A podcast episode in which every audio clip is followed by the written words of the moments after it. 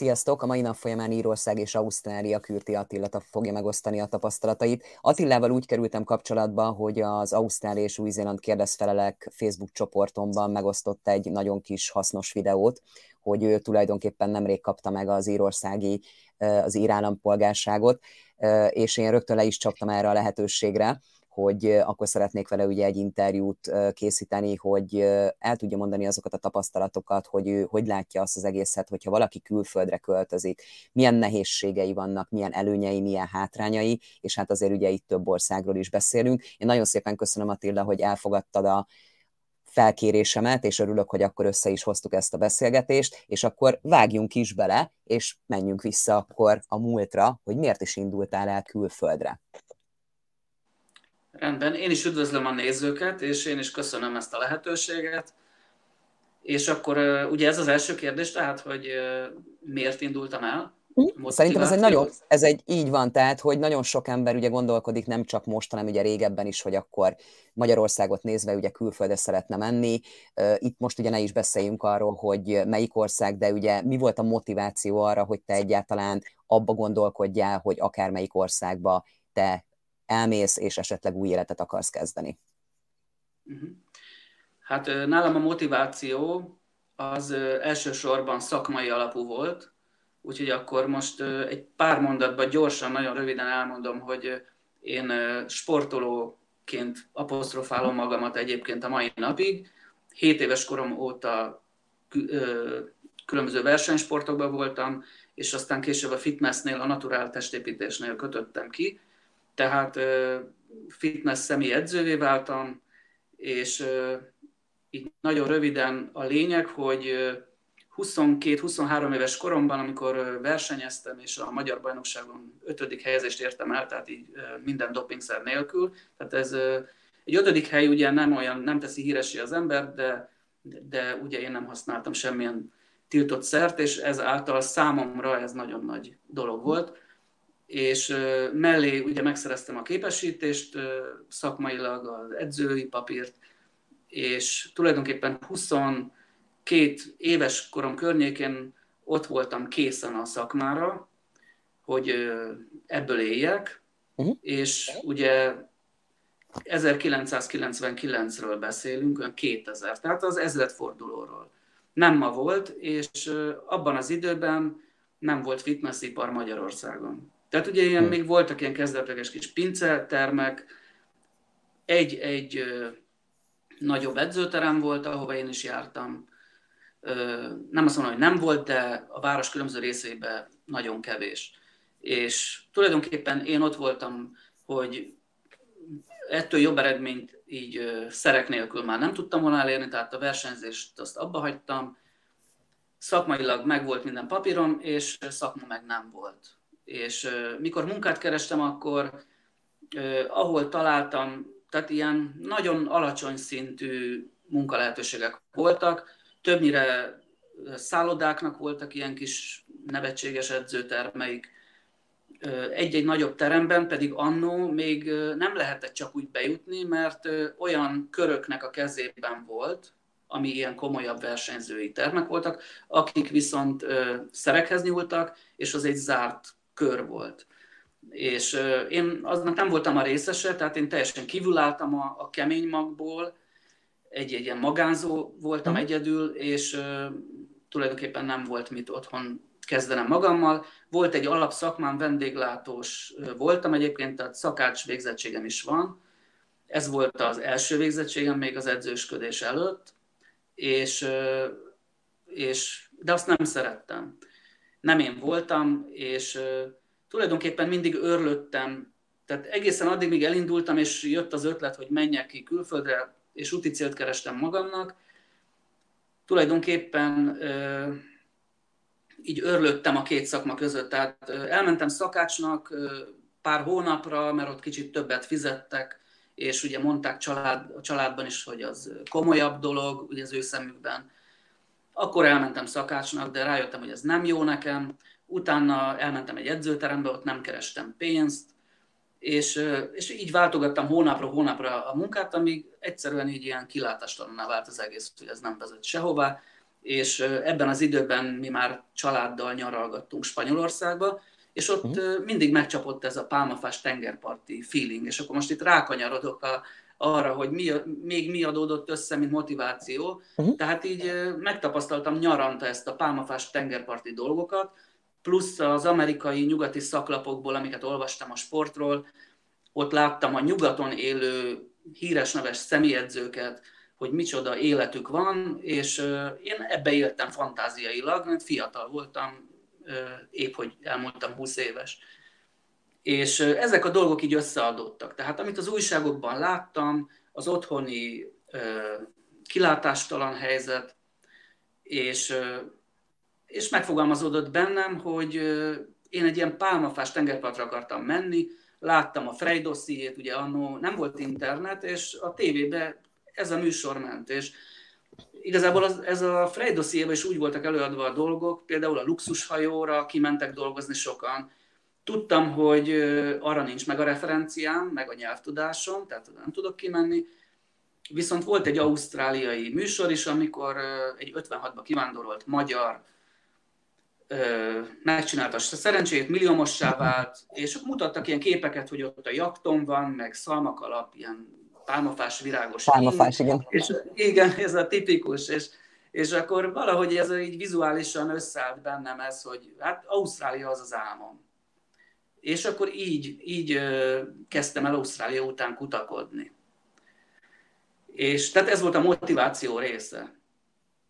Mondjam de azért tovább, Ausztrália, de Ausztrália azért annyira messze van, és ugye, ahogy említetted, abban az időszakban még azért, oké, okay, volt a Freydossi, és láttál benne ugye egy ausztrál emberrel egy interjút, hogy mégis erre így hogy lehet felkészülni, hogy miért, hogy oké, okay, pálmafás, meg szép, meg jó, de hát annyira messze van. Hát igen, de ugye én sportoló vagyok, és nem, nem szeretem a kis kihívásokat idézélve. Most ez kicsit így viccesen mondom, de valahogy engem a kis dolgok nem indítanak be. Tehát, hogyha én kitűzök egy célt, akkor mindig olyan célt tűzök ki, ez nem feltétlen mindig jó, mert okoz sok ö, problémát is az életbe, de, de én mindig magasra teszem a mércét, amit aztán elég nehéz elérni.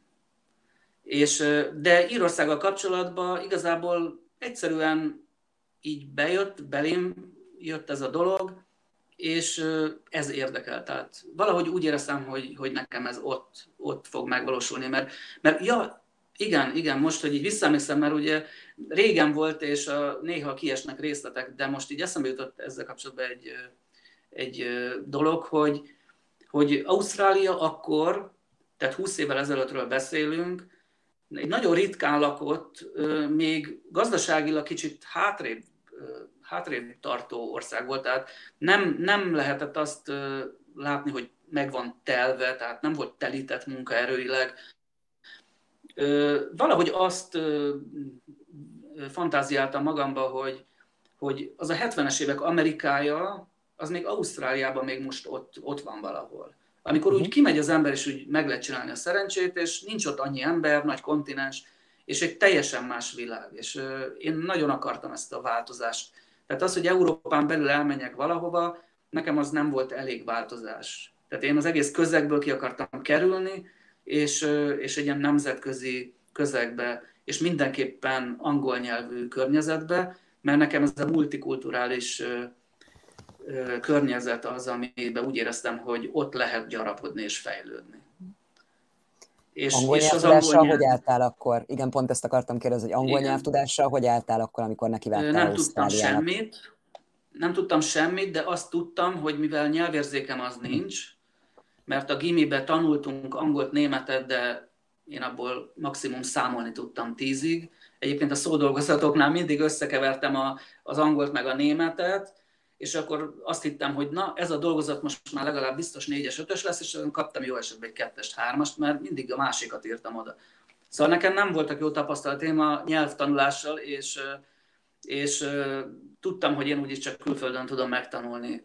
Az alapokat egyébként otthon a nyelvtant átnéztem, azért van bennem szorgalom, ha valamit akarok, és így tudatosan átnéztem az alapnyelvtant. Ausztrália előtt magántanárral tanultam egy-két hónapot, de őszintén szólva ez nem, nem jelent sokat.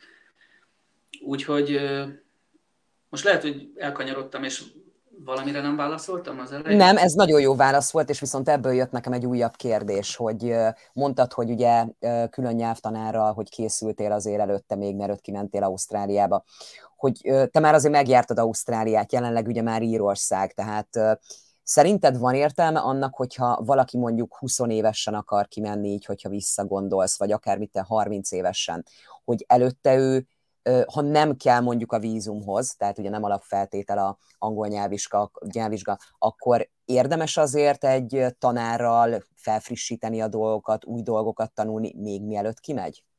Vagy abszolút nem? Hát ez nagyon jó kérdés. Egyébként nehéz kérdés, mert mások vagyunk mindannyian. Tehát van, akinek egy tanár esetleg hasznos, van, aki meg másképp tud tanulni. Hm. De ez a te tapasztalatod, tudom, te mit gondolsz?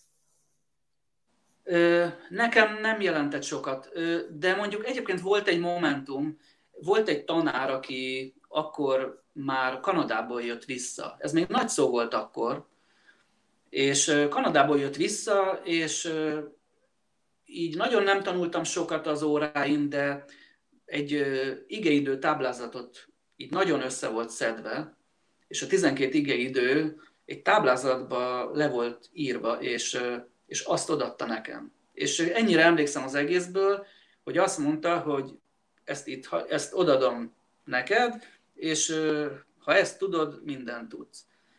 És vagy ez megmaradt bennem, és tulajdonképpen az Ausztrália, Ausztráliára való fölkészülésen, amit így autodidakta módon tanultam, az két elemből állt. Az egyik ez a táblázat, hogy én ezt ebből minden egyes igeidőből csináltam egy A4-es oldalt, és elkezdtem egy nyelvtankönyvet átnyálazni, és, és amit az igeidőről találtam információt, azt arra az A4-es oldalra le, leírtam, és tehát kiegyzeteltem mind a 12 igeidőnek a lényegét. És megpróbáltam megfejteni, hogy ez mégis hogy áll össze, így megfogalmazni magamnak magyarul, és tulajdonképpen ez nagyon-nagyon fontos volt, mert amikor a, a Ausztráliába kimentem, és majd oda, oda rákanyarodunk, hogy ugye egy nyelviskolába mentem ki. Ott ez nagyon fontos volt, ez az alapismeret, hogy legalább legyen egy rálátásom a, úgy nagyjából a nyelvnek a struktúrájára. Mert a szókészletet azt majd persze az ember külföldön elsajátítja, de, de azt valamire föl kell fűzni. Így van. És hogyha csak angolul beszélnek, akkor ezen a nyelvtant azt nehéz megérteni. Szóval én azt tanácsolom aki, annak, aki ugye nem tud és kimegy, hogy legalább a nyelvtant, a szerkezetét nézze át és értelmezze, mert a szavakat könnyű magadra szedni, de a nyelvtant azt nem fogod megérteni, csak úgy.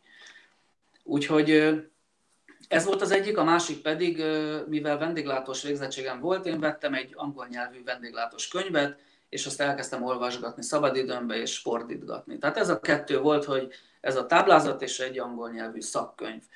És úgy gondoltam, hogy amit ebből tudok azt megtanulom, és egyébként nagyon, nagyon ilyen beginner szinten kezdtem. Tehát amikor kimentem a, a, az iskolába, besoroltak, akkor a leg, talán a második szint, tehát talán nem a leges legkezdőbb, de, de egy beginner kettő, vagy valami ilyesmi volt. Mennyi időre mentél? Mennyi időre kaptál vízumot? Emlékszel erre, hogy mennyi volt Igen. itt, a, meg, hogy, hogy, meg hogy hogy nézett ki egyáltalán, mert nagyon-nagyon nem változott különben az elmúlt években ez a része Ausztrália esetén, de hogy, hogy emlékszel vissza ugye arra, hogy hogy nézett ki egy napotok, meg hogy egyáltalán mennyi idő volt neked ez a vízum? Mhm. Egy picit még visszakanyarodok, mert szerintem a nézőket nagyon érdekli a részlet, hogy, hogy hogyan jutottam ki, uh-huh. így technikailag. Tehát internet az nagyon kezdetleges módon volt, tehát a, a cégeknek maximum egy ilyen statikus weboldaluk volt, ilyen egyoldalas, ami volt egy cím, meg, meg hogy mivel foglalkoznak. És igazából nekem nem volt ismerősöm Ausztráliában, meg senki, aki így kint volt, úgyhogy fogtam az interneten, ami pár oldal volt, és csináltam egy listát a utaztató cégekről, akik oktatásszervező cégek és akkor kigyűjtöttem egy olyan 15-20 céget, ezeket áttanulmányoztam, és leszűkítettem az egy olyan 5-10 cégre, ahol, amit végigjártam személyesen. Tehát akkor még ilyen kilincselős időszak volt. Tehát én bementem, elmentem, kikérdeztem őket, és akkor utána úgy értékeltem magamba, hogy akkor ez most megbízhatónak tűnik, vagy komoly, nem komoly. És, és akkor az, abból az 5-8-ból, ahol már személyesen is elmentem, azt leszükítettem kettő-háromra a végén, hogy akkor melyikben tudnék gondolkozni, és aztán végül döntöttem az egyik mellett, aztán nem az lett, mert, mert olyan furcsa volt, amikor az anyagiakra került a sor, hogy ilyen, majd hogy nem ilyen adminisztrációs biztosítékok nélkül csak úgy utaljam át, nem tudom, ide-oda a pénzt, és valahogy nem tűnt elég stabilnak a szituáció, és akkor onnan ki is kanyarodtam, és átmentem végül is egy másikba, uh-huh.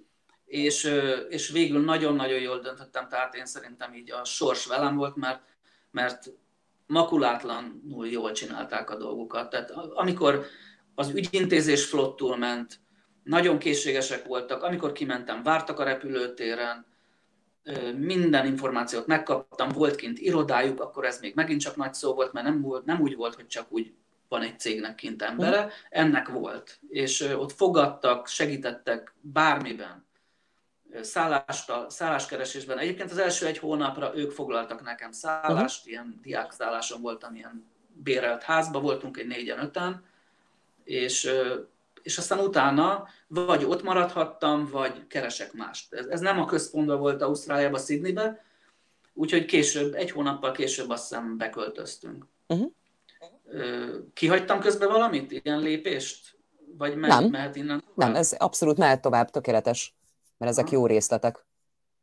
Igen, és uh, tulajdonképpen uh, az első egy hónapban, talán egy-két hónapban ott az iskolában már összeismerkedtünk osztálytársakkal, voltak kint magyarok is, akik szintén valahol ott a környéken laktak, úgyhogy barátok is lettek, nagyon szuper volt, és együtt kezdtünk el közösen keresni valami szállást. Hát ott voltak nagyon érdekes szituációk, mert akkor még egyáltalán nem értettem ezt az ausztrál kultúrát, hogy ott mi hogy megy, ez így más világ volt. Nem úgy volt, hogy csak úgy diák besétál a menedzsment irodába, és kivesz egy lakást. És mi így mentünk az egyik menedzsment irodából a másikba, és csodálkoztunk, hogy ugyan udvariasak, de, de úgy elhajtanak, volt, aki így becsültem, mert vette a fáradtságot, hogy fölvitt minket a 26. emeletre, és megmutatta nekünk az apartman. De így a mai eszemmel így, így gondol, már tudom, hogy eszeágában nem volt kiadni nekünk. Tehát így ott voltunk hárman, négyen diákok, hogy megnézzük a lakást. Az egyik Ázsiából jött, a másik kettő Magyarországról, meg egy Brazil, meg egy mit tudom én, és, és tehát ilyeneknek így diákoknak munka papír nélkül hm. nem adnak ki lakást nyugaton, tehát ilyen nincs. És nem értettük, hogy, hogy miért, miért nem tudunk lakást szerezni, pedig van pénzünk, kifizetnénk, és itt vagyunk, és üres, és nem adják oda. És, és végül a, a magyar menedzs, ez a utaztató cégnek az irodájába volt egy olyan véletlen, hogy volt egy kint élő magyar srác, aki már, már vendéglátó menedzserként dolgozott, már akkor évek óta kint volt, hát ilyen furcsán néztük, hogy hogy, hogy lehet mindezt így menedzselni, meg hogy hol tart már ez a srác. És, és ő, ő neki volt egy bérelt lakása a Sydneyben a, az opera mögötti Hyde Park mögött, volt a Hyde Park Tower Building. Wow. A középpontban. Ott lakott, és volt egy kiadandó lakása, amit így, amit így KP-ra ki tudtunk venni. Tehát most képzeld el ezt a, ezt a szerencsét, hogy egész végig, egy évig voltam kint, és egész végig a Hyde Park Tower Buildingben laktam. A nem tudom, 20, nem tudom, hagyadik emeleten. Wow. Szóval a középpontban, a legjobb helyen, mindenhez közel, kilátással, diákként. Szóval ez, ez, ez egy nagyon nagy adomány volt, hogy, hogy így tudtunk ilyen könnyen szállást találni, és ilyen jót. Úgyhogy akkor mi legyen a következő állomás? Hogy emlékszel vissza a nyelviskolára magára, mert ugye említetted azt, hogy osztálytársakkal ugye így jóba lettetek, különböző kultúrák, különböző nemzetiségek, de hogy mégis hogy kellett elképzelni, hogy elindultál ugye egy szintről, hova jutottál az egy év alatt, mennyire, hogy ha visszagondolsz, mennyire érte meg az a befektetett pénz, hogy mennyivel lett jobb a nyelvtudásod? Uh-huh.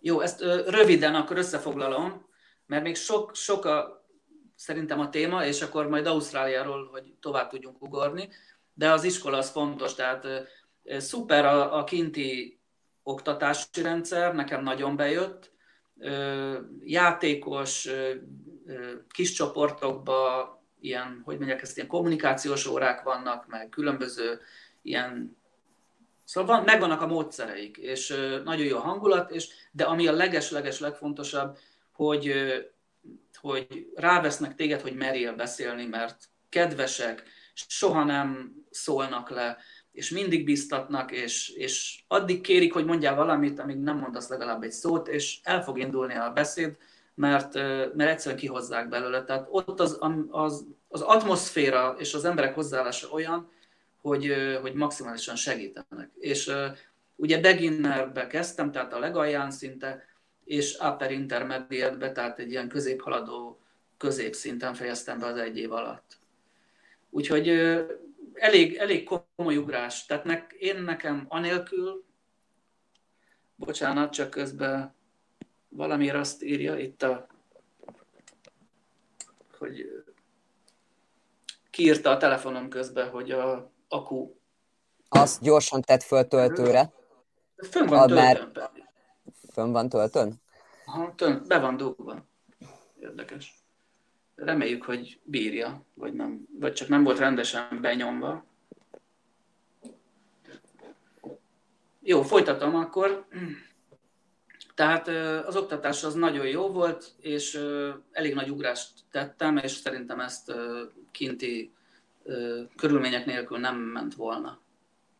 Még mielőtt viszont Ausztráliáról tovább lépnénk, nekem viszont van egy nagyon fontos kérdésem. Miért nem maradtál Ausztráliában? A vízumom járt le, tehát ö, tulajdonképpen túl szép volt a hely, meg ö, tapasztalatlan voltam, ö, és későn kezdtem el munkát nézni, és a vízumhoz, ugye a diákvízum meghosszabbításához pénz kellett volna, és ugye ott már nem volt idő keresni pénzt hozzá, és megoldani ezt a dolgot.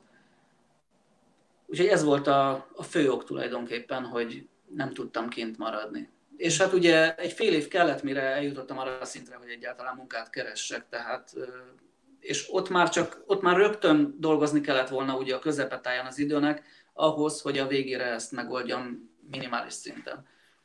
Úgyhogy ez sajnos nem jött össze, és akkor így már a B-tervet szőttem, hogy akkor indulok.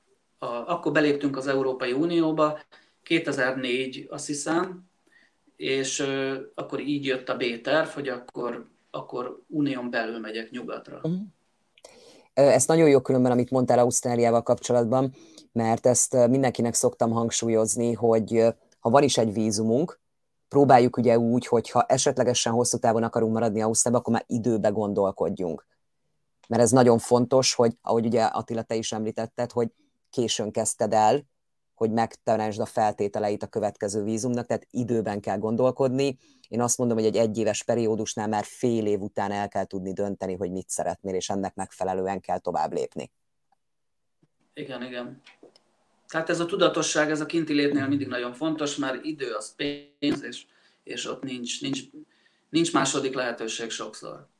Így van, meg hát ugye azért túl messze van Ausztrália az, hogy csak az ember így hazaugrándozson, vagy szóljon otthon mondjuk, ugye akár fiatalként, hogy na, akkor küldjetek még egy kis pénzt, tehát azért ez nem ilyen egyszerű, mert azért nem egy kis összegről beszélünk, azért ezt tudjuk. Hogyan alakult utána az életed? Lejárt a vízumod, elhagytad Ausztráliát, hova tovább? Bennem, ott, bennem az első számú cél az volt, hogy, hogy jussak vissza, és igazából ez volt a B-terv, hogy akkor megyek Nyugat-Európába, ott eltöltök pár évet, és majd onnan fogok visszamenni, mert tudtam, hogy Magyarországról ez még egyszer nem fog menni. Ugye ez pénzkérdés, és, és tehát ez, ez már csak nyugatról. És ott kell tapasztalatot szerezni, felkészülni arra a dologra mentálisan is, meg technikailag, és, és talán onnan. Úgyhogy hazamentem, és egy évet dolgoztam otthon. Nagyon szerencsém volt, mert egy edzőterembe el tudtam helyezkedni, ahol jól is kerestem. ez volt talán az egyetlen olyan edzőterem, ami, ami jó volt. Tehát érdekes, hogy a sorspont így oda tolta nekem, és egy év alatt félretettem akkor egy millió forintot, és, és akkor ebből kijött körülbelül egy ilyen 3000 euró, ami, ami akkor még elég volt az elinduláshoz, mert még kicsit más, más árkategóriák voltak. És úgymond a, igen, még a forint is más árfolyam volt. Tehát akkor körülbelül ennyivel el lehetett indulni, mert ugye még a lehetőségek is sokkal szélesebb skálán mozogtak. Most már be van szűkülve lehetőség, tehát nagyobb a harc, nem, nem, nem ugyanaz, mint 15 évvel ezelőtt mondjuk. Úgyhogy tulajdonképpen így jött a B-terv, hogy otthon újra pénzt kellett gyűjteni, és meg volt bennem a cél, hogy amint összejön az 1 millió forint, akkor elköszönök a munkahelyemről és indulok. És az így is lett. Londonba készültem egyébként, viszont másképp alakult.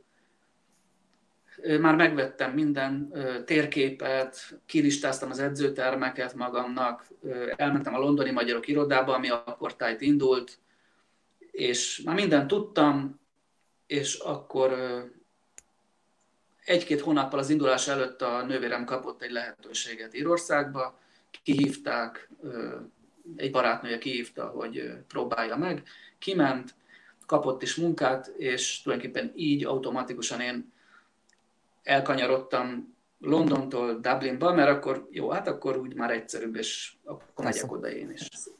Tehát én nem terveztem Írországot. Nekem London volt a célom, de a sors idehozott.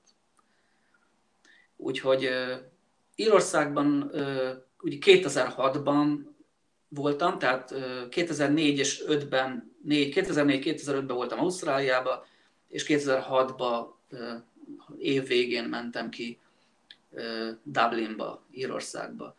És a, a kinti életkezdésem az nagyon-nagyon könnyen ment. Akkoriban Írország a Kelta Tigris volt, hogyha hallottátok ezt a kifejezést. Olyan gazdasági húzóerő volt, olyan szintű növekedés, hogy nem volt olyan cél, amit ne tudtál volna akkor megvalósítani. Tehát ahova jelentkeztem, mindenhova fölvettek, bármilyen munkára. Hm. És ö, én először vagyonőr voltam, biztonsági őr, mert ö, ismeretségi körben egy, ö, egy srác ott hagyta a munkáját, és, ö, és mondta, hogy lépjek be. Odatta a telefonszámot, és ez az első héten volt, hogy kimentem, még szállásom se volt, és mondta, hogy hívjam föl. Mondtam, jó, akkor holnap fölhívom. Azt mondja, nem, nem, mondja, most hív föl, mert nagyon kell nekik. Fölhívtam, még aznap behívtak interjúra, másnap már a kezembe nyomták az egyenruhát, és kiraktak a helyszínen. Az igen. Szóval ennyire kellett az ember. És azt se tudtam, hol vagyok még. És, és már jól fizető állásom volt, és a, hát a szállás se volt probléma. Úgyhogy ott fél évig voltam, igen. Mondja csak, nem felejtem el a kérdést. Fél évig, ott fél évig voltál?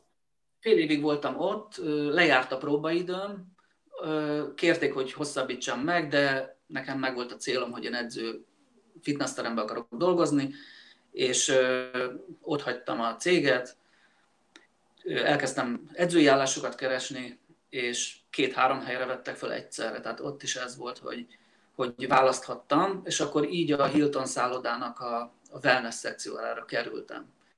Hm. Na most a, a munkát így könnyű volt találni, és nem is volt vele semmi gond, csak mi, ahogy így visszautalok az elejére, ezek a szállodai fitness termek nekem szakmailag nem ez volt az a standard, amit én kerestem. Tehát én olyan igazi személyedző akartam volna lenni, egy nagy edzőterembe, de rá kellett jönnöm, és ez a jövőmre, a most mai életemre is fontos információ, hogy Írország nem a fitness ős hazája. Szóval itt ez a kultúrában nem annyira van benne, szóval itt nagy karriert ebből nem csinál az ember, úgyhogy tulajdonképpen ilyen szempontból én el is kanyarodtam erről az útvonalról, így az idő levitt róla. Tehát ezt a vonalat, ezt a fitness vonalat így, mint alkalmazotti munka, hogy fix pénzért, ezt így nem nagyon érdemes csinálni. Egyébként máshol sem nyugaton, tehát ez a szakma egy kicsit most már át is esik a túloldalra, hogy, hogy vagy vállalkozóként csinálja valaki, ugye akkor az, az nem biztonságos, Hogyha meg alkalmazott, akkor viszont már nem tud szakember lenni, mert igazából instruktornak használnak, nem szakembernek. Uh-huh. Tehát az inkább, inkább ilyen szabadidős instruktor, aki, aki lenyom naponta öt aerobik órát, mindenre kapható, ideugrál, odaugrál, kommunikál, és, és egy ilyen egy átlagos alkalmazottnak mondanám, aki mindenre kapható. Egy szakember az nem ilyen. Tehát ha, ha valaki például ért a testformáláshoz, megtanulta, és egy szakmát az éli is a szakmáját, mint mondjuk az én szakmámban ezt életformaszerűen élni kell, akkor nekem nem fér bele napi 5 aerobik óra. Persze. Tehát nem is egészséges. Tehát úgyhogy én rájöttem, hogy ez így munkaterületileg nem az én világom. Nem, nem kapom meg benne azt, amit most felfedeztem, a social media viszont egy új lehetőség. Úgyhogy ezt most csak így mellé rakom. mennyire tudtad hasznosítani azt az angol nyelvtudást, amit ugye magadra szedtél Ausztráliába? Tehát mennyire érzed azt, hogy magabiztos volt az angol nyelvtudásod, amikor kimentél Írországba? Akkor már nem volt olyan nagy gondom azzal, hogy beszéljek, nem mondom, hogy nagyon-nagyon jól beszéltem, de egy ilyen középszinten eladtam magam. Amikor a szállodába mentem, ott kaptam egy ilyen hivatalos munkaügyi felmérést, nem tudom miért éppen felmérték a alkalmazottaknak a, a vagy értékelték. Mert ugye szállodában van ilyen, hogy időközönként értékelik a teljesítményedet, és akkor ebbe így, így a nyelvtudás is benne volt, mivel multikulturális ország, és, és akkor business Englishre értékelték. Tehát az azt jelenti, úgy tudom, hogy az, amivel úgy dolgozni tudsz. Tehát nem, nem egy felsőfok, de, de nincs, nincs olyan nagy probléma vele el uh-huh. tudsz boldogulni. Amikor viszont Magyarországra visszamentem, tehát akkor most ugrok, másfél év után visszamentem Magyarországra, és ott őszintén szólva nem éreztem előnyét, hogy tudok angolul. Hm. Tehát nem tudom, hogy most hogy van, talán ma már más, mert akkor erre nem volt igény. Ma már ugye kicsit közelebb kinyitottunk Európa felé, azért sokan vannak kint, valahogy beköltözött Európa a magyarországi élettérben is, és most már a, a mai pozíciókhoz, főleg egy vezetői szinten, vagy egy, egy komolyabb diplomás szakmához képest, inkább azt mondanám, hogy ha valaki diplomás és van lehetősége mondjuk vezetői szintre fölmenni, ott kell az angol, tehát akkor uh-huh. mindenképp előny. Hogyha valaki szakmunkás, akkor nem lesz belőle otthon haszna. Hm. Úgyhogy én, mint edző, mivel ott nem is volt, bár ekkor már kezdett kialakulni otthon az edzői szakma, szóval érdekes, hogy miközben én már kitelepültem külföldre, most már otthon is dübörögám a fitnessipar. Jobban, mint nyugaton. Szóval érdekes, hogy milyen a sors, hogy, hogy elkerültem a dolgot. Igen. Annyira akartam, hogy végül is kicsúszott a kezemből, és de a jó oldala az, hogy tehát nekem, nekem már a, a szakmai szempontokhoz képest, a, mint cél, a külföldi élet, mint cél, az már elsődleges lett, tehát megelőzte.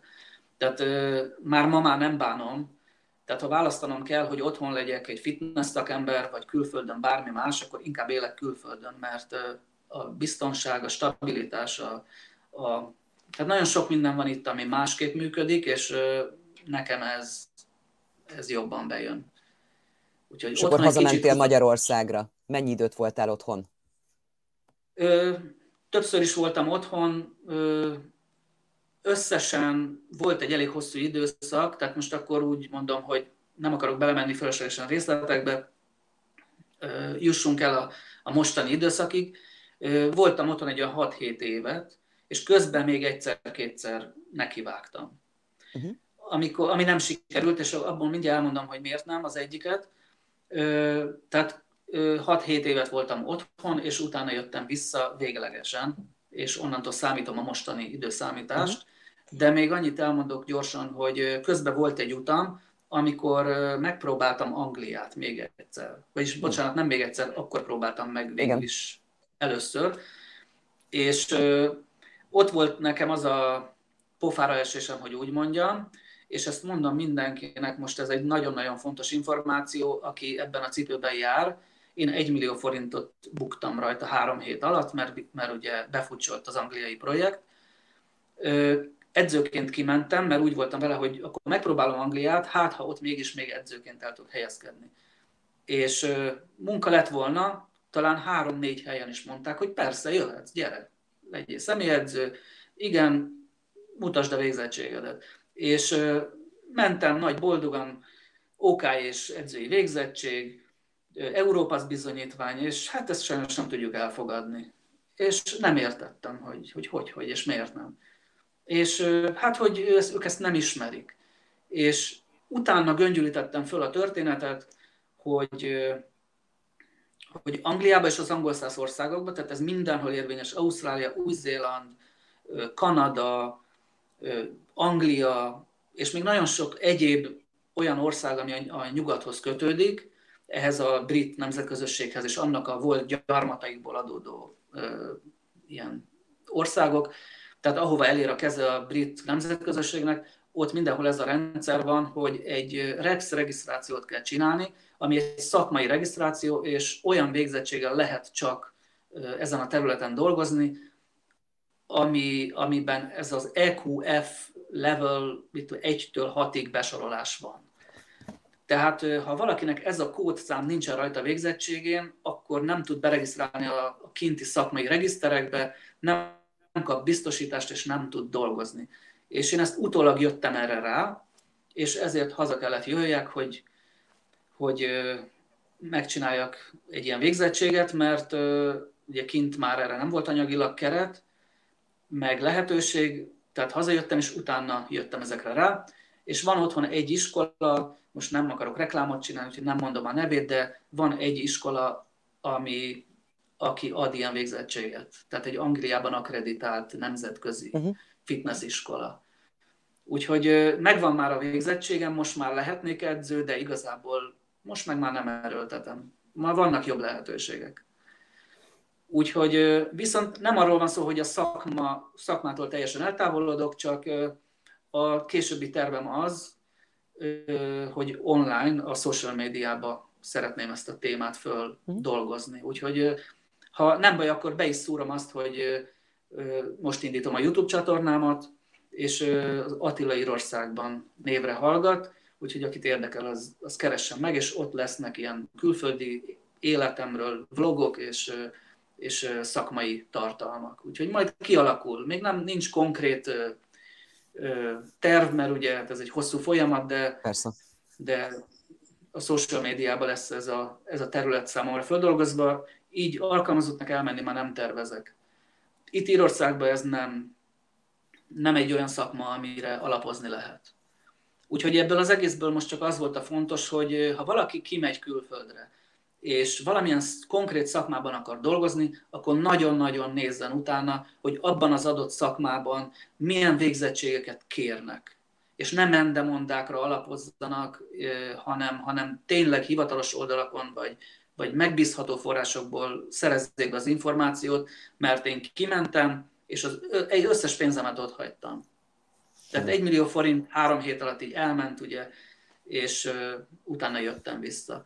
Tehát, és utána nehéz újra kezdeni. Szóval utána beragadtam Magyarországra, éveket voltam otthon, mire újra el tudtam indulni, és, és, és akkor most ugrok a, a mai időszakhoz.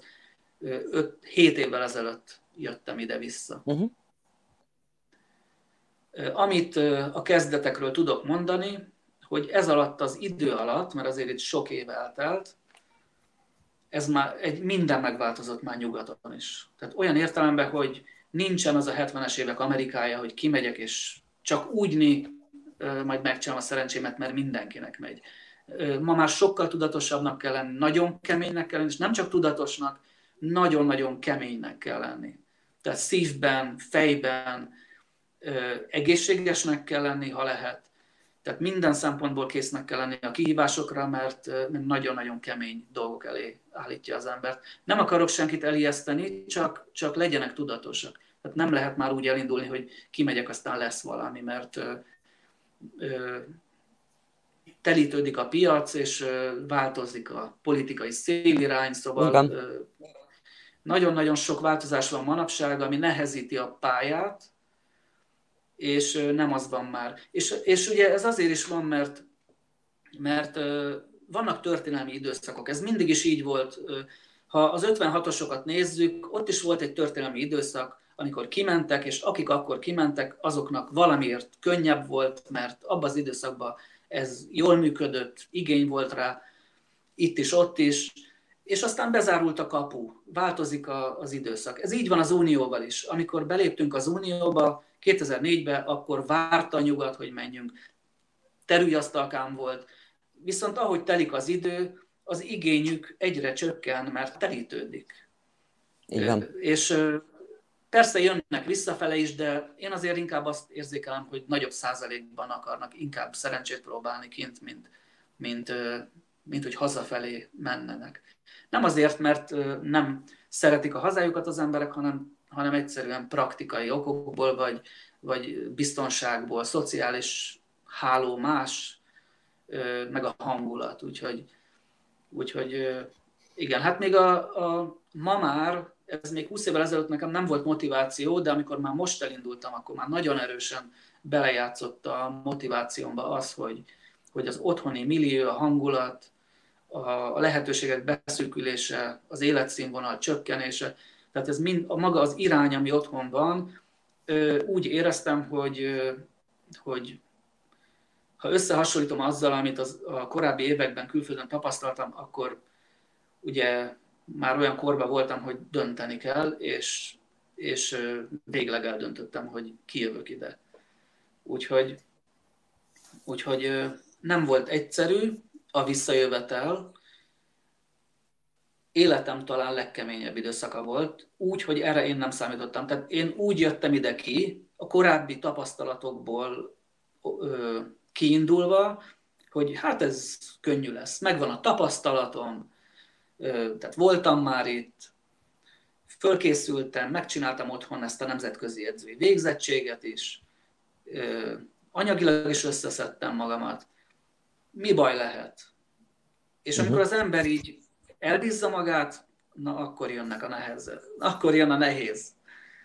Úgyhogy ilyen a, ez a Murphy, vagy nem is tudom, ilyen a sors, hogy, hogy ne bízd el magad, mert akkor tuti nem, nem fog menni. Tehát készülj rosszabbra, és akkor biztos jó lesz. Pontosan Úgyhogy, ezt akartam mondani, igen, ez egy nagyon fontos dolog. És miért mondod, hogy talán a legnehezebb időszak volt? Miért? Most már állampolgár vagy, nézzünk vissza hogy hát miért mondod ezért. ezt? Pontosan ezért, mert én ezzel a célral jöttem ki.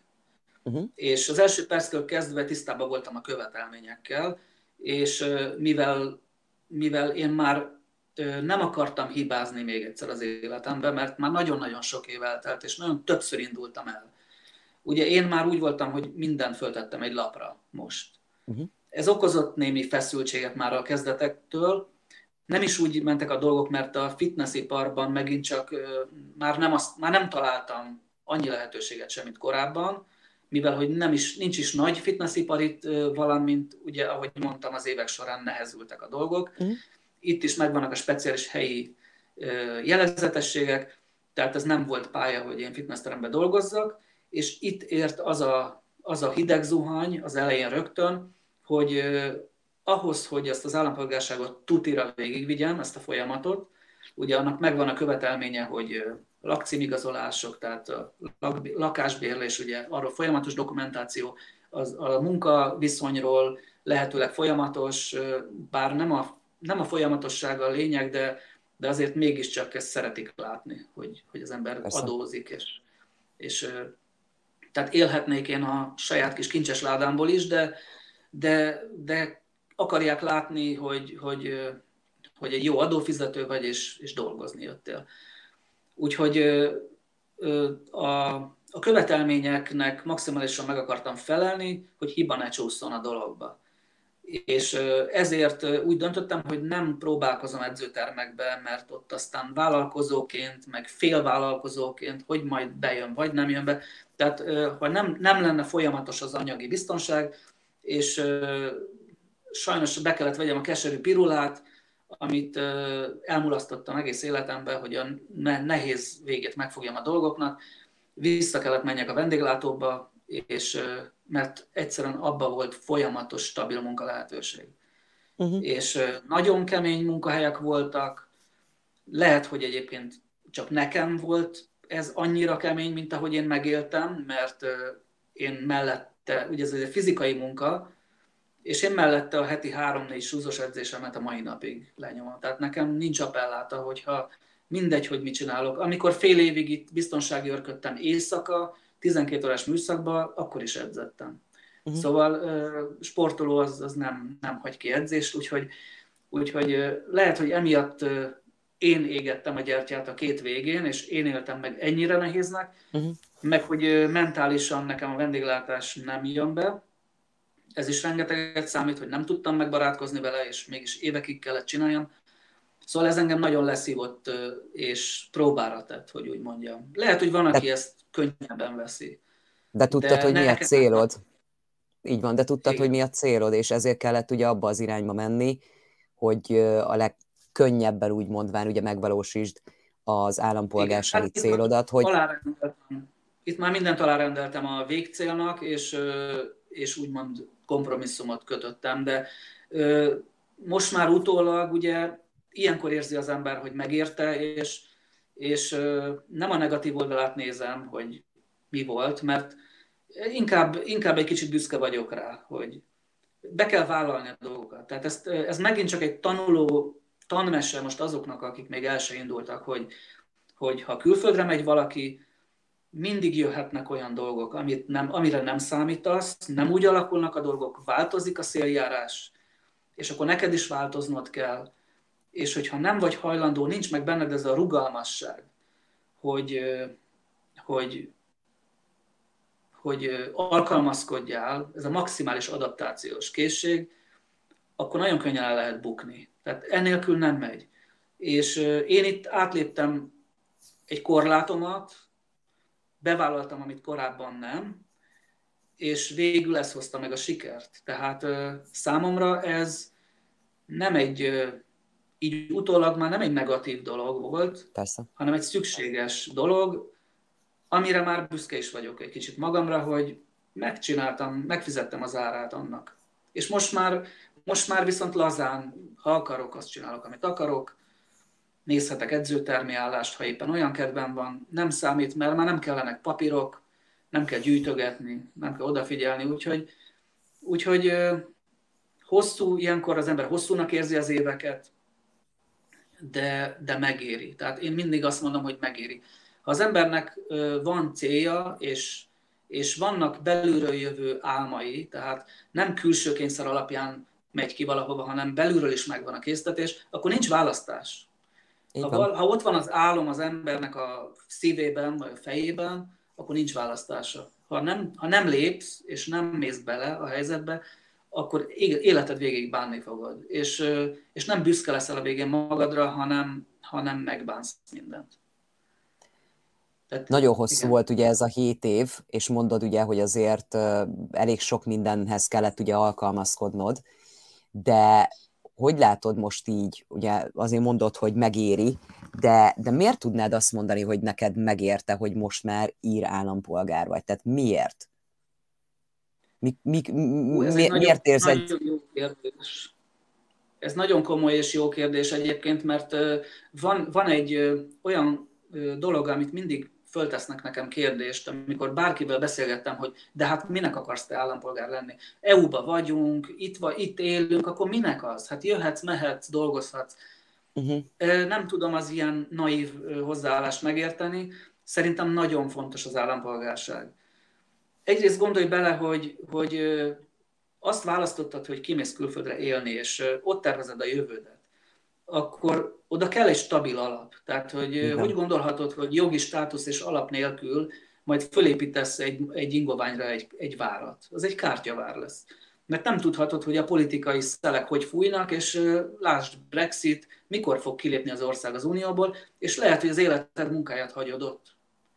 Mert kint vagy állampolgárság nélkül, és most már ugye Angliában is az van, hogy ha x hónapig esetleg nincs munkád, akkor, akkor megint turistának számítasz, vagy valahogy hát így, elég, ugye... elég komoly feltételei vannak most már ugye az angliai itt maradásnak is, Igen. sőt, szépen egyre jobban szigorítják a dolgokat, és ezt viszont nagyon jól felhoztat példaként, hogy én rengeteg olyan magyar tudok itt Angliába, aki azért nem csinálta meg az angol állampolgárságot, pedig mitten előtte 10-12 éve már itt volt, mert az a minek az nekem. Igen, Király, igen. csak ugye történt, és, ami történt, és nincsen, nincsen ugye stabil dolog, és egy csomóan haza is mentek. Igen, és vannak még itt nagyon fontos szempontok, például a szociális háló, tehát azért ne legyünk naívak, ha a politikai szelek úgy fújnak, hogy egy országban nehezebb lesz a gazdasági helyzet, és ez ma a háború környékén bármikor előfordulhat, hogy romlik a gazdaság, és, és egyszerűen az ügyfélszolgálatos dönti el a hivatalba, hogy kapsz-e segélyt valamire, vagy nem. Ha például nincs munkád, és szükséged van pénzre, és állampolgár vagy, garantáltan kapsz segélyt, de nem biztos, hogy ha külföldről jött munkavállaló vagy, hogy akkor kapsz, mert Igen az ügyfélszolgálatos majd néz rád bombán, hogy mit keresel itt. Hát nincs munkád, menj haza, akkor keresi ott munkát. Tehát nem kötelező itt lenni, hogyha tehát itt ez, ez, a, ez a stabilitás, ez nagyon fontos. Tehát én, én komolyan gondoltam ezt a dolgot, és egy percig nem, nem volt olyan az eszembe, hogy ne legyek állampolgár. Sőt, már Ausztráliába is úgy mentem ki, hogy nem akarok visszajönni. Tehát ez nekem 20 évvel ezelőtt is célom volt. Úgyhogy én nagyon csodálkozom azokon, amikor valaki naivan azt gondolja, hogy miért kell ez. Meg sokszor az meg a legnevetségesebb, hogy, hogy az anyagiakra fogják, hogy, hogy de hát mennyibe került az az állampolgárság? Most 1500 euró, hát megéri az? És akkor így nézek, hogy te Jézus Isten, 1500 euró, hát egy havi fizetéseként ne érné meg az a rengeteg, a jog, meg a státusz, meg, meg arról nem is beszélve, hogy például ha az valaki egy nyugati, állam, nyugati országnak az állampolgára, akkor annak az országnak az állampolgáraként más egyéb országokba is más vízumkonstrukciókkal könnyebben jutsz ki. Tehát például ugye Írország és Anglia között is van egy egyezmény, hogy az, az írek mehetnek dolgozni és élni. Angliába nekünk nem kell vízum, meg munkavállalási engedély, és ha jól, és jó, úgy tudom, hogy ez így van, valami egyezmény alapján, és angolok is jöhetnek Írországba. Most egyébként az állampolgársági procedúra is azért tartott két évig, egyrészt a, a járványhelyzet miatt, másrészt pedig a Brexit miatt, mivel rengetegen angolok próbálkoznak állampolgárságot szerezni, hogy, hogy bejussanak vissza az EU-ba. Így van. Akinek itt, akinek itt üzleti érdekeltsége van, vagy egyszerűen csak utazgatni akar, vagy nyugdíjasként itt akar élni majd, mondjuk spanyolba, vagy, vagy olaszba, vagy valahol. És tehát próbálkoznak, és az leterheli a rendszert, és, és ez nagyon meghosszítja a folyamatot most. Tehát, ha nem baj, nyugodtan kérdezzék közbe egyébként, tehát én tudok beszélni. Nem, de a, tehát, hogy a, tehát értem, hogy az állampolgárság a koronavírus meg tudod, de ez viszont annyira érdekes, amit mondasz tényleg, hogy igen, ez van. Tehát az Európai Unióból ugye kilépett Anglia, és igazán én egy picit így nevetségesnek tartom, vagyis nem tudom, komikusnak, vagy nem tudom mi a jó szó rá, hogy tudod, sokan mondják a magyarok, hogy aki angol állampolgár is, hogy éppen melyik kapuhoz kell mennem, és melyik a jobb, azt használom, az Európai Uniós útlevelemet, Igen. vagy az angol útlevelemet. Ami így viccesen hangzik, de ugyanúgy ugye az angoloknak is sok esetben, hát hány olyan angol nyugdíjas volt, aki Spanyolországban nyaralt, mit tudom én, fél évet, majd utána jött vissza, és fél évet Angliába töltött, ott vettek ingatlanokat, ott vettek, mit tudom én, nyaralót. Na most hát egy csomóan Igen. ugye vissza kellett, hogy térjenek, mert nem tudtak mit csinálni. És azért ez elég Igen. nagy komoly probléma. Igen, Magyarországról egyébként Magyarországról nagyon sok minden nem látszik. Aki nem él külföldön és nincsen benne ebbe a világpolgár környezetben, és nem ilyen szemmel nézi a világot, nincsen benne olyan Facebook csoportokba, aki, ahol, ahol ezzel kapcsolatos témák vannak kint emberek írogatnak be, fogalmuk nincsen, hogy, hogy mekkora ingatlan vásárlás megy egyik országból a másikba. Tehát egy magyar el se tudja otthonról képzelni ezt, hogy például hány nyugaton élő, minden, bármilyen nációjú ember veszi az ingatlanokat Spanyolországba, meg itt, meg ott, mert ugye ott olcsóbb, kint megkeresik az erős valutával a jó pénzeket, Igen. és ott ugye nem tudnak, meg minek is fölvenni hitelt, hogy egy életre, és akkor vesznek kifizethető szintű ingatlanokat mondjuk, vagy hát nem ingatlanokat, de mondjuk egy, egyet maguknak valahol egy ilyen spanyol mediterrán területen.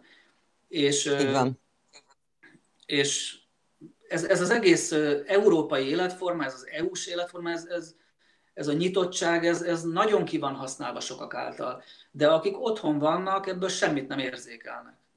Szóval nagyon érdekes nézni a magyar közéletet, én folyamatosan figyelem, mert mindig is érdekelt a közélet és a világ dolgai, de sajnos azért is gondolom úgy, hogy Magyarország nagyon-nagyon rossz irányba gondolkozik, és nagyon rossz irányba megy, mert olyan mértékű a tudati beszűkülés és az elizolálódás a világtól, hogy ez, ez rengeteg lehetőségtől fosztja meg az embereket, már, már tudat, tudatában sincsenek a lehetőségeiknek az emberek. Hogy Európában vagyunk, EU-ba vagyunk, milyen lehetőségek lennének. Tehát aki nem élt külföldön, az fogalma nincsen, hogy hogy működik a világ. Most politikai dolgokról nem is beszélek, mert most, ha már itt az érdekességeknél tartunk, és ez is egy politikai fogalom, hogy, hogy a nyugat. Tehát nagyon sokan teljesen félismerik a világ dolgait, nem is értik a politikát, nem érthetik, mert a világpolitikát, mert nem, nem tesznek különbséget a nyugat és nyugat-európa között. Uh-huh. Tehát a, a nyugat az a brit nemzetközösség, és a Amerika, meg a, a, a nyugat, tehát a hódítók. Nyugat-Európa az pedig Európa. Az nem nyugat. Európa nem a nyugat. Európának csak van nyugati fele, meg keleti fele, meg észak, meg mindenféle fele. Igen. De, de politikai értelemben Európa nem a nyugat része. Tehát a, a britek a nyugat, meg az amerikaiak, meg az ausztrálok, tehát a brit nemzetközösség és a hozzátartozó gyarmati birodalom. És ezért az euró, a magyarok nem is értik sokszor a politikát. Mert amikor nyugatról beszélnek, azt hiszik, hogy rólunk beszélnek, hogy mi is a nyugathoz tartozunk, csak annak vagyunk, mit tudom én, mondjuk a közép-európai részlegében. Semmi közünk a nyugathoz. Ez egy teljesen más politikai rendszer, és teljesen más célokkal, és nem akarok belemenni dolgok, ilyen politikai dolgokban, mert nem tudnék túl sok jó hírrel szolgálni Magyarország felé, de de vannak alapfogalmak, amikkel tisztába kell lenni a, a világgal kapcsolatban. És igen, és Úgy nagyon sok esetben tényleg a külföldre költözés az rengeteg tapasztalatot ad. Viszont Attila, lassan ugye ott tartunk az egy óránál, viszont én azt gondolom, hogy neked nagyon jó meglátásaid vannak, és rengeteg jó tapasztalataid, úgyhogy én mindenképpen szeretnélek megkérni, hogy a közeljövőben valamikor ismételten üljünk le és folytassuk ezt a beszélgetést mert rengeteg jó információt átadtál, de szerintem ennél még sokkal több van benned, amivel szerintem nagyon sokaknak segíthetnél, és nem csak ugye a te saját tapasztalatait, hanem ugye az a rálátás, amit akár ugye a több országba való élet, hogy az mit adott neked, és hogy ugye mit nyújtott a külföldre költözés. De még mielőtt engedném, hogy lefeküdjél és bezárjad a napot, előtte nekem még lenne egy kérdésem, hogy kik azok, vagy tudnál-e olyan ö, tulajdonságot mondani, ami, aki, ki az, akinek nem ajánlanád Írországot, inkább így mondom. Uh-huh. Tudsz-e ilyet? Hát, ö, hát ugye alapvető dolog a nyelvtudás, tehát aki angolul nem beszél, annak nem. De nyilván nem erre kérdeztél rá. Ö, jelen pillanatban, most, most nem általában beszélek Írországról, mert egyébként nagyon befogadó, tehát az egyik legbarátságosabb ország, ugye ettől is fejlődik nagyon. Bárkinek tudnám ajánlani, de most jelen pillanatban talán ugyanúgy, mint Angliában, itt lakáskrízis van. És az újonnan jövőknek nagyon-nagyon kevés esélyük van lakást találni. Ha a cég nem intézi el, tehát nem valami sztár szakmába vagy hiány szakmába jönnek ki szponzorált módon, akkor, akkor itt most nagyon-nagyon kemény. Tehát azoknak, akiknek nincs itt ismerőse, aki segít az elindulásban, csak úgy egymaga, én most senkinek nem ajánlom Írországot. Feltehetően ez, ez majd megváltozik, mert semmi nem tart örökké, De sajnos itt vagyunk, mert pontosan a befogadó készségből adódóan az egyébként is szárnyaló tech, ugye erre ki se tértünk, mert ez egy tech ország, tehát itt Írország már Európa szilikonvölgye tulajdonképpen. Ezt nem én mondom, ez már majd, hogy nem hivatalos, félhivatalos kifejezés. Ugye ez egy tech sziget. Stratégiailag ennek megvan az oka, mert katonailag semleges egyébként az ország, és 20 millió ír él külföldön, tehát hatalmas kitettsége van az országnak a nyugatban, de ebben most nem menjünk bele, tehát nagyon megy a gazdaság emiatt, rengeteg a fizetőképes ilyen tekes menedzser és IT nomád, akik kifizetnek bármit, iszonyatos lakásárak vannak, elképesztő lakáskrízis van, és ezért aki egyedül jön ki, annak nem ajánlom Ausztráliát. Tehát aki nem valakihez jön ki, aki segít Írországot. Ausztráliát bocsánat, Igen, igen. Tehát most, most jelen pillanatban Írország az egy nagyon-nagyon kemény pálya, tehát a legnehezebb időszakát éli ilyen szempontból, hogy csak úgy jöjjön valaki. Egyébként Írország sosem volt egy egyszerű pálya, mert, mert nincs itt annyi magyar, hogy segítsen. Tehát míg mhm. Londonban ugye már 2006 körül már ki volt épülve a, az útvonal, mert ott volt a londoni magyarok iroda, azóta van már több is, oda könnyű, viszonylag könnyű volt menni, mert én is csak egy telefon, és mentem. Tehát, mm. De, de Írországban ilyen soha nem volt. Tehát ide inkább ismerős kell. Úgyhogy, de érdemes figyelni a dolgokat, és hogyha változik az idő. Ja, igen, és a, a háború miatt ugye sok menekültet befogad Írország, és ez, ez megint csak leterheli a lakhatási dolgokat, mert állami pénzen uh, itt üdültetik őket, úgyhogy uh, már, már kicsit kezdődik is a, a ellenállás, ugye a lakosságban most már kezdenek felháborodni az emberek, már vannak demonstrációk, hogy most már Írország megtelt, köszönjük szépen. Elég volt a, az ilyen, ilyen típusú bevándorlásból, úgyhogy most, most Írországot nem ajánlanám arra, hogy most csak úgy valaki fölüljön a repülőre, és hopp, ide jöjjön. Mm. Ha valaki hát én nagyon szépen köszöntem, mert ez egy nagyon jó meglátás, és nagyon jó tanács, hogyha lehet így mondani, hogy tényleg akkor ehhez kell most biztos, hogy kell olyan szintű segítség, hogy konkrétan kell ismerős kín, aki tud ilyenekben is segíteni. Igen.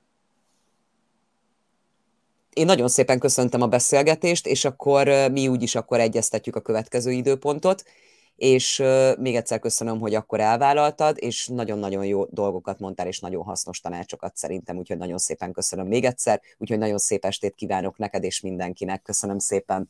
Szia, szia, sziasztok! Szia, köszönöm szépen!